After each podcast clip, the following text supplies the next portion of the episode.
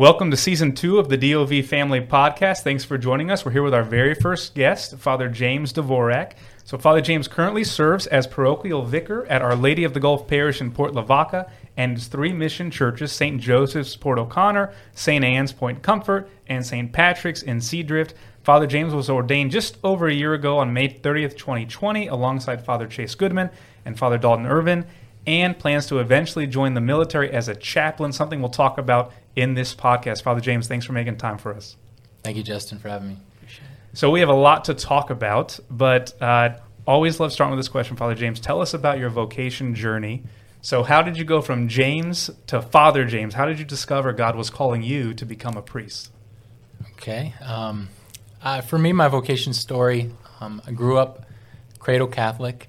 Um, I have one older brother, so we were kind of a small family, two loving parents, uh, very supportive um, in, all in just our life of faith together. Always went to mass on Sunday. Always prayed together our meals. Um, so always the, the, faith was very much a part of our lives. Um, my particular the vocation of the priesthood um, for me um, was uh, f- kind of started on my eighth grade year um, when I was getting ready eighth grade, before high school yet. but I was in CCD classes. I went small town. Uh, I'm originally from Frelsburg. Um, so small town. In my CCD class, there were uh, six, maybe eight of us. So pretty small, small group mm-hmm. we had. Um, but it was that eighth grade year for me in my vocation story that um, was different than the other years in the way that we um, learned about our faith. It wasn't just learning anymore. That year, we actually started to uh, become more involved, and it was really a, in the sense that call to service. Um, we got involved in uh, living out our faith, practicing our faith, as opposed to just sticking uh, with the books. And so um, there was something there that kind of sparked that interest, um, really even before the priesthood, but just that, like our call to faith in me in my journey that really um, started to live out my faith, taking it more seriously. Um, so that service, but also that year, um, I was introduced to uh, Eucharistic uh, adoration, mm-hmm. making a holy hour, mm-hmm. um, and beginning that that life of prayer. And that's really where I think that that silent time with Christ um, was a big part of of that call to the priesthood, along with that call to service of being involved. Um, also, always grew up before that even was uh, serving on the altar. Um, I know my brother and my cousins. We always uh, did that together. Again, in a very small parish, it was something. Uh, me looking up to them and just really enjoying being uh, that close to the altar and serving that way with the priest. Um, always enjoyed that, and especially as I throughout later on would do it more and more um, as we go. And so there was always that kind of always that growing.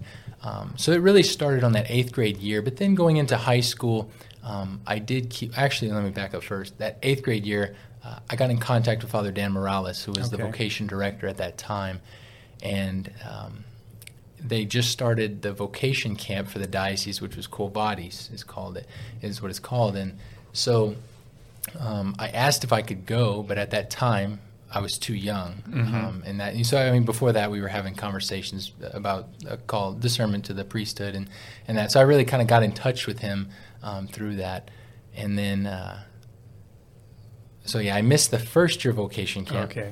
And then once I was in high school, then I, I, kept it open, continued to pray, like I said, making that Eucharistic adoration uh, with frequency. Um, and then, uh, then the next year I could go. And so, f- really, for the first time, I got to um, get to see the life of the priesthood on a daily life, right? Getting to pray with them, um, discern them, seeing the life of a seminarian. Um, we also had there was Father Philip Brune, who's um, also from my hometown. He's six years older than me as well, so um, I did know him growing up. Uh, his younger brother was my age and my older brother was his age. So, you know, we were, again, small town. We knew each other pretty well. So it, it, was helpful having him around as well in that part of that process. But the vocation camp was um, always something I looked forward to each summer that I went every year throughout mm-hmm. high school, mm-hmm. um, even to, to continue to develop that uh, nurturing of that call that was, was constantly growing throughout high school because I always kept it open um, as I felt that call there. So for me, it's it's not a very interesting story. Mm-hmm. I think, right? You prayed, yeah, I, and I mean, you had great people around you that supported you. That's really what it was. Yeah. It was just, I mean, very just the slow and steady growth in that that call. And like I said, I was really blessed to have that uh, yeah. family that was supportive.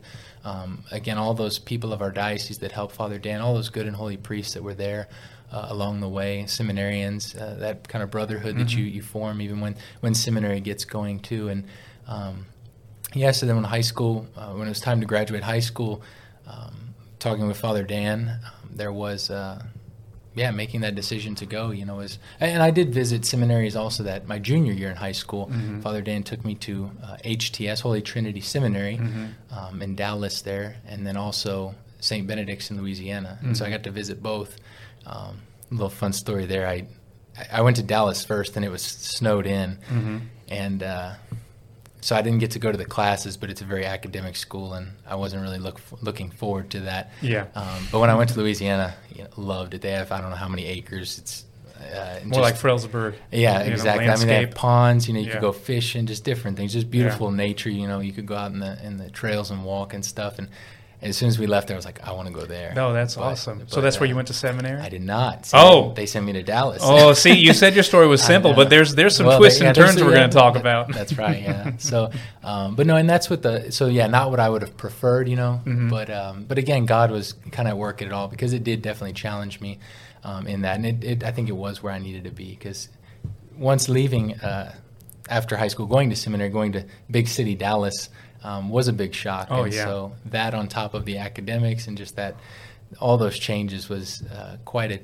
change of, of life, you know, pretty much. But again, you have a good group of seminarians together and living the faith um, through it all was, was a good journey. It's really what I needed to grow in my formation um, to make me a, a good and a better priest uh, today in that formation. So. Well, very cool. Well, you know, thinking back on your story, it's like that organic model. That's the Catholic model. I think sometimes we think to get vocations, we got to slip a CD to a kid at the right time or invite him to this thing. But really, you know, and, and if uh, folks are interested, I mean, um, they can go to the YouTube page and we have 12 other story vocation stories. You know, a common thread that I've seen in them is Eucharistic adoration. Father Christopher Fuchs, he did the same thing as you, and in high school he made a weekly visit to adoration, and then serving growing up. I mean, those two things seem so so key. But you know, is that something you found among fellow seminarians? I mean, most of them kind of had that support growing up, or came from those. It was more that stable, organic path than like some maybe watershed moment, if you will. Yeah, I, well, I, yeah. Or is it a little bit of a everyone- mix? Everyone has their own story, Yeah. right? And so, yeah, I think it is a little bit of a mix because um, there are those. I mean, you talk to more of the maybe the older vocations that you know if they go off to college or you know Right. whatever, like they at some point, right? They all you know maybe turn or they have like these rough spots. Um, you know, but but uh, of course, then in that conversion step, I think it does, right? So to answer your question, yes, I guess it does have the the adoration, the Eucharist as a part of that, cultivating that um, in that process back, you know. But um, yeah, So all of them Eucharistic, though, right? I mean, yeah, I think, think a so. love of Christ in the Eucharist. Mhm. Well, that's what Father Tommy, right? The vocations poster most recently was men after the Eucharistic heart of Jesus. Like, whoa, that's awesome. That's right. Yeah, That's your pastor. That's right. right, That's, that's right. right. You see him every day. that's right. So, um, could you maybe talk about what was it like first discovering the call? You know, you're an eighth grader, and I was just reading a little bit of a book by Dr. Ray Guarendi. He's a pretty popular Catholic psychologist. He's written lots of books about raising kids. Um, something I thought was interesting in that book is he said that nowadays we have this this notion that middle school or teen years those are tough years, but it, it wasn't always that way. I mean, you think back 100, 200 years, a farmer wasn't upset his kid was a teen. His, a farmer was excited. He's like, well, he's bigger. He can do more now, take more responsibility. You know, you and Father Christopher's stories are kind of similar as I'm hearing them, just that early response. So, what was it like being an eighth grader, starting to want to spend more time in adoration, starting to think about following? What kind of emotions did you go through? And maybe what were some things you were maybe worried about, or maybe how friends were reacting? What were you going through during that time?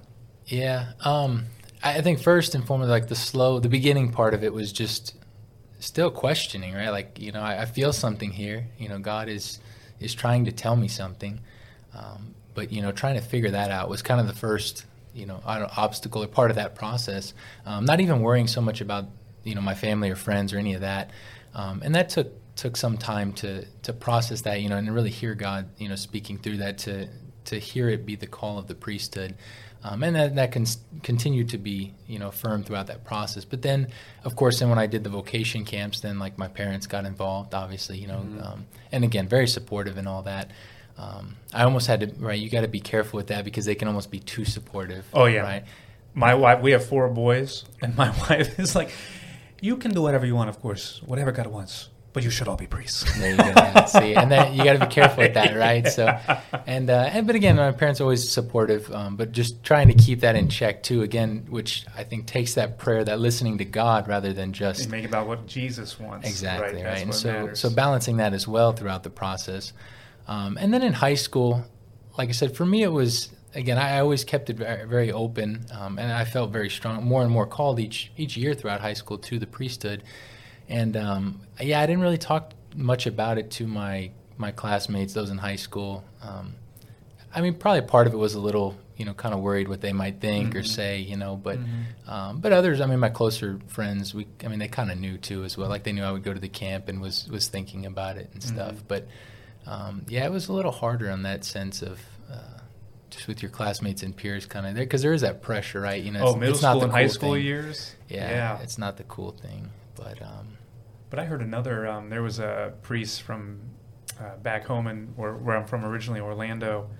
Um, he said that when he finally worked up the courage to tell his friends, they were all very supportive. Did you find that that as you told people, they were mostly supportive, your peers, or were some of them like, "What are you doing?"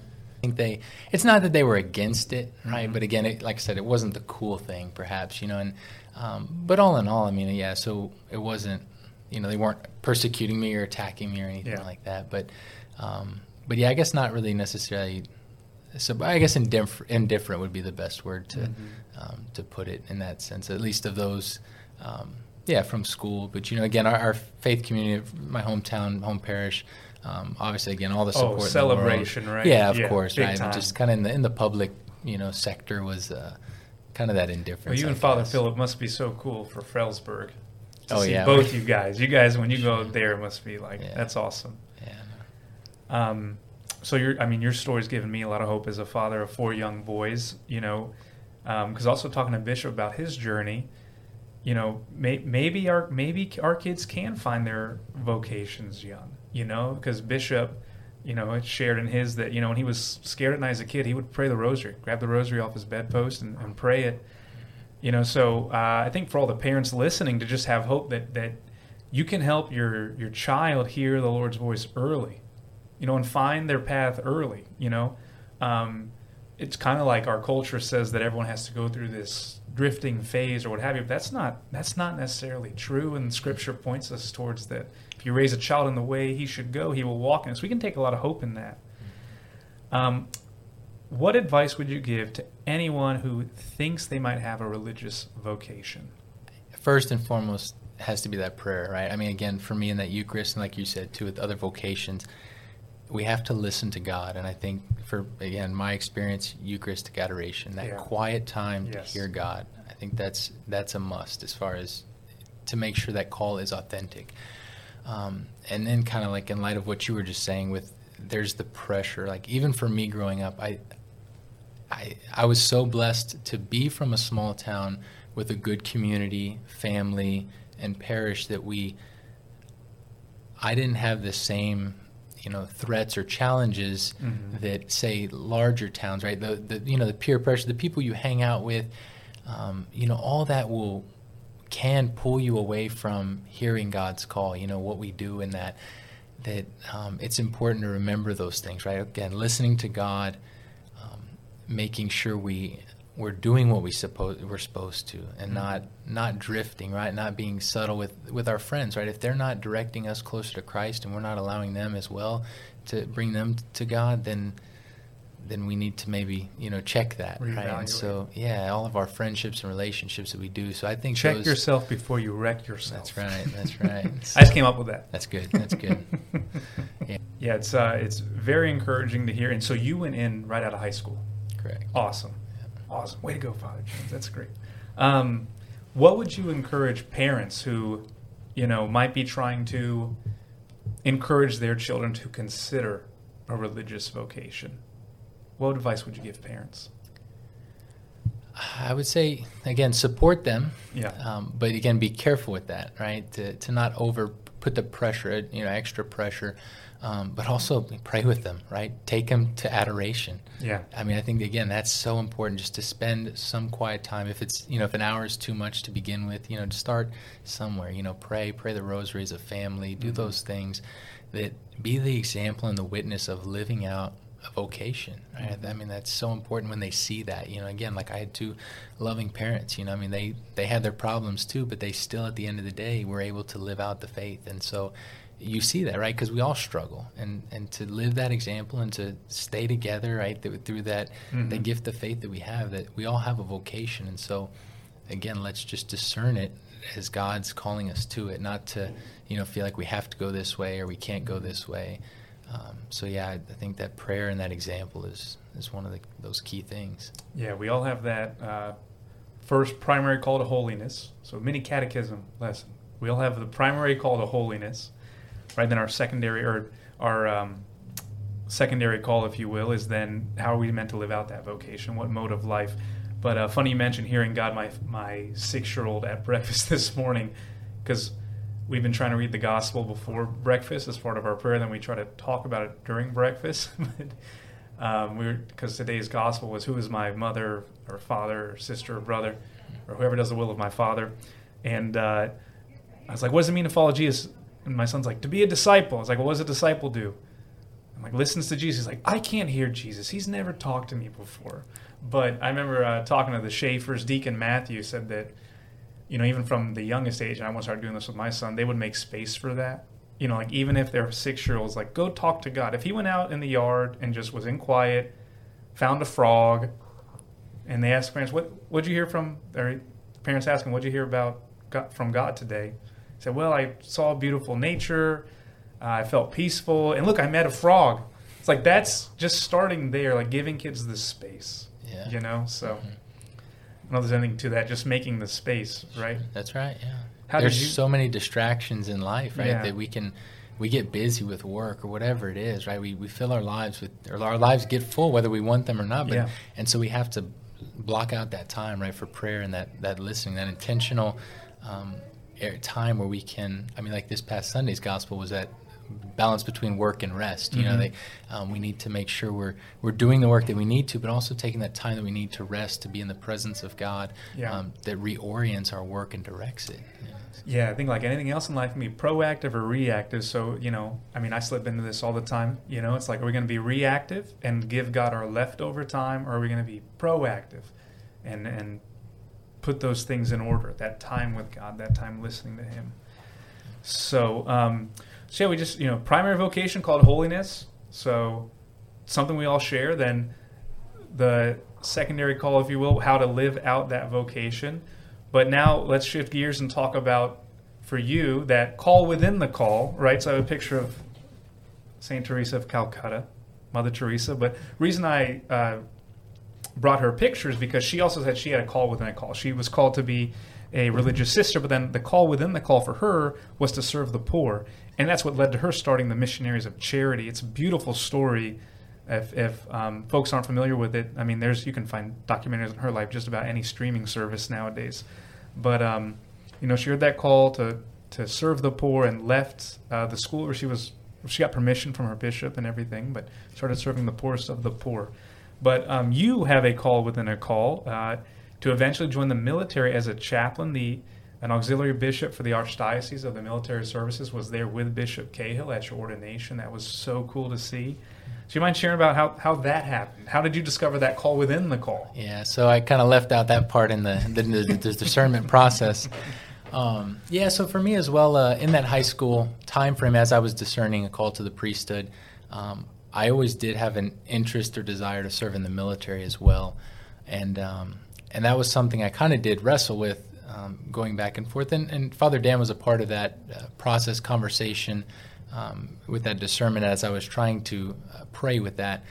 Um, because I was torn, right? There, it's either the military or the priesthood, and so um, you know, Father Dan, you know, first kind of, well, you could actually do both, right? You could be a chaplain Why not serving, both? yeah, you know, serving the military and um, and being a priest. I just gotta say, Father Dan, he just I wi- he just sounds amazing. I mean, every interview, Father Dan comes up, but I could see I don't I have I never got a chance to meet him. I could just see him saying like, you know, you could do both. yeah, no, that's, I mean, that's that's pretty much yeah, verbatim. Um, but yeah, you know, but again, like for me at that time, it was um,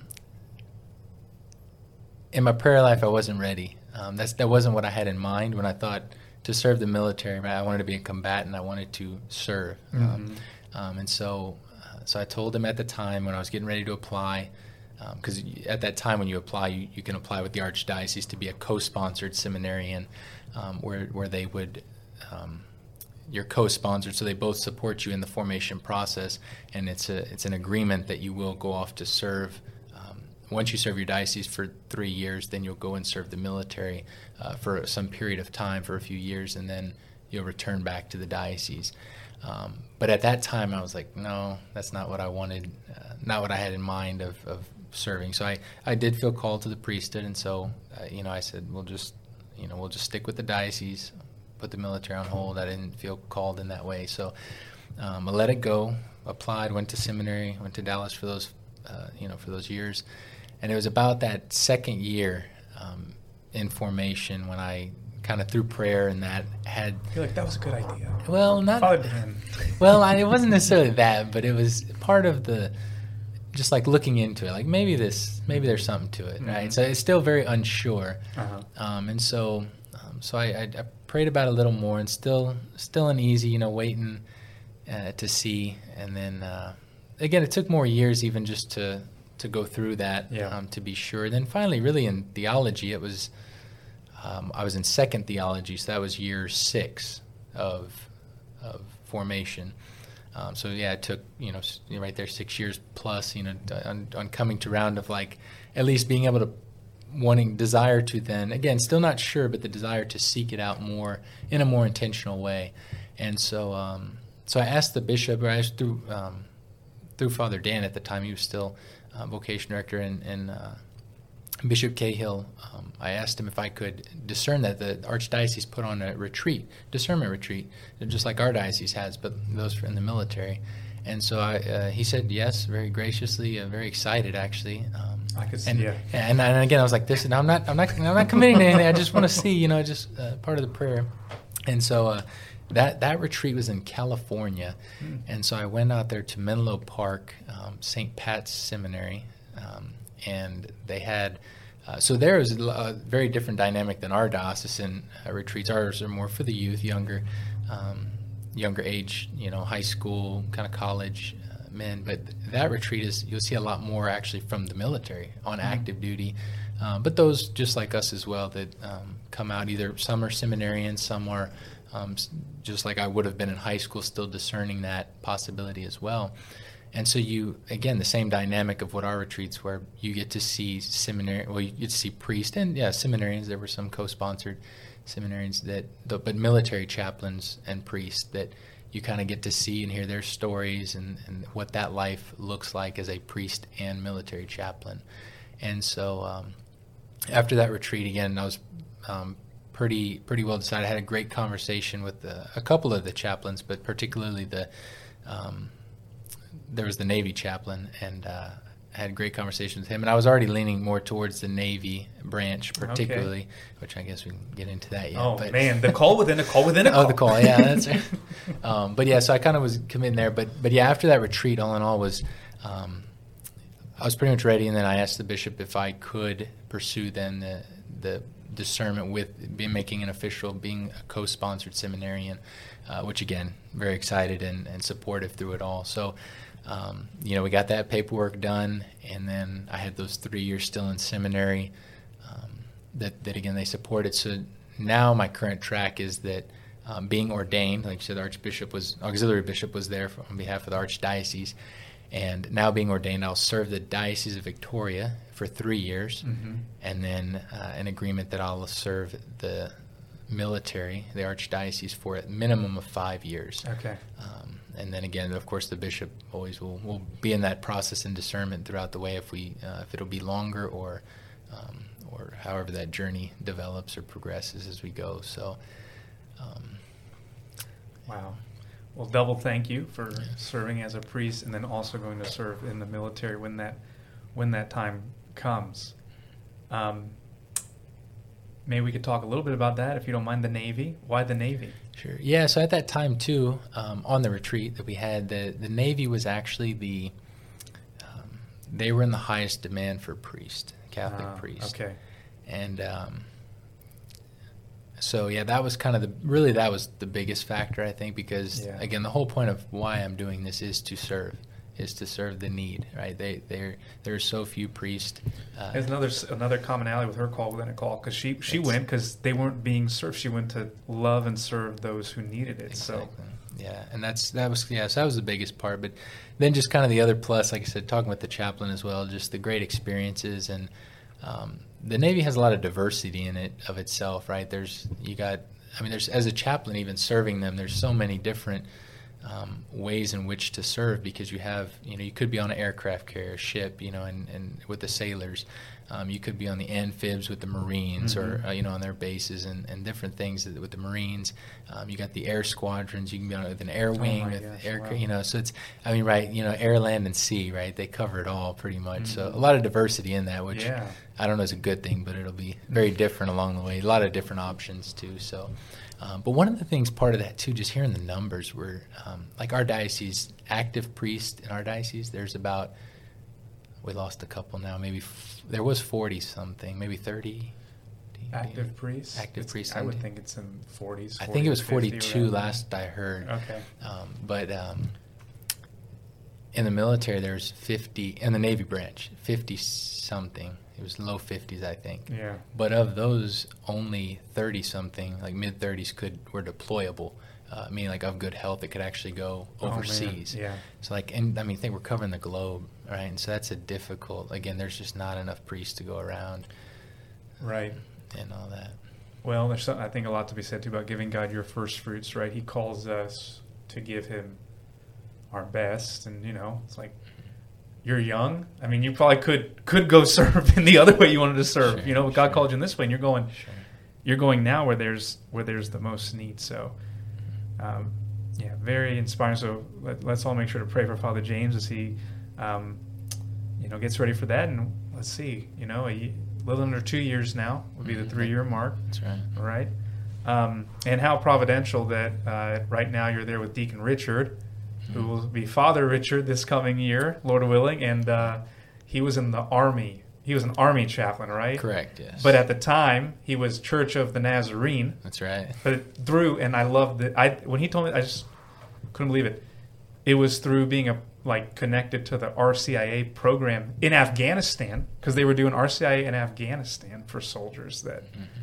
you know his his interest in the faith got further peaked. So I just think it's a really fascinating world, like what's going on in the archdiocese of for the military services Sure. and the out, the things we have here happening there. You know, Mhm. RCIA, adult formation class, sacramental preparation. You know, Right. so uh, it'll be interesting to see how much this really will be a training ground for you. These three years of priestly ministry in our diocese, how that might prepare you for wherever you are Yeah, with the Navy. That's right. Well, Father James, um, thank you so much again. I mean, you could definitely write a book, but you know, maybe maybe just give it a few more years. You'll even have I a just better got out of one. school. Yeah, all right. take a little break right. You're a little busy right yeah, now. that's right. You know, but if you're out there on sea, you know, with some spare time, maybe start jotting a manuscript. But We'll um, maybe just as a closing question, what's one thing, anything you'd want people listening to hear? Well, Sam, I mean, since we're talking about vocations, uh, again, I think it's so important that we continue to pray the importance of listening to God in our lives um, on our faith journey. That you know, we like to, we can't we can't do it alone. We can't do it our own way. God needs to be a part of it. You know, so like that in our families. You know, pray for them. Pray for priests and increase of vocations. Um, and pray for the priests that are there, right? That they may be good and holy men to serve, um, to build up Christ Church here on earth, and you know, for to get us all to heaven, right? That beautiful uh, message that we have. It's so important that we need need to continue to just keep that prayer alive.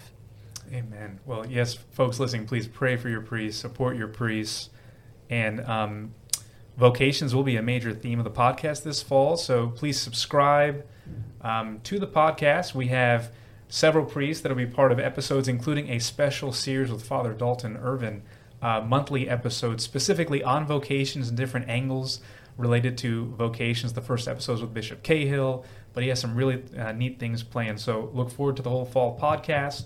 Father James, thanks again for sharing your journey today. And um, would you mind closing us with a prayer? Absolutely. In the name of the Father, and of the Son, and of the Holy Spirit. Amen. Amen. Heavenly Father, we give you thanks for the gift of our lives, uh, your blessing that you always bestow upon us, the gift and the faith of your Son, Jesus Christ, that he may always continue to guide us, that we may hear his call, his witness in our lives, and that we may ultimately follow him, however you call us in that daily life, to respond and accept the will that you have for us, that we may live good and holy lives, and we may persevere in our faith to give you glory now and forever. And we ask all these things through Christ our Lord. Amen. In the name of the Father, and of the Son, and of the Holy Spirit. Amen. Bye.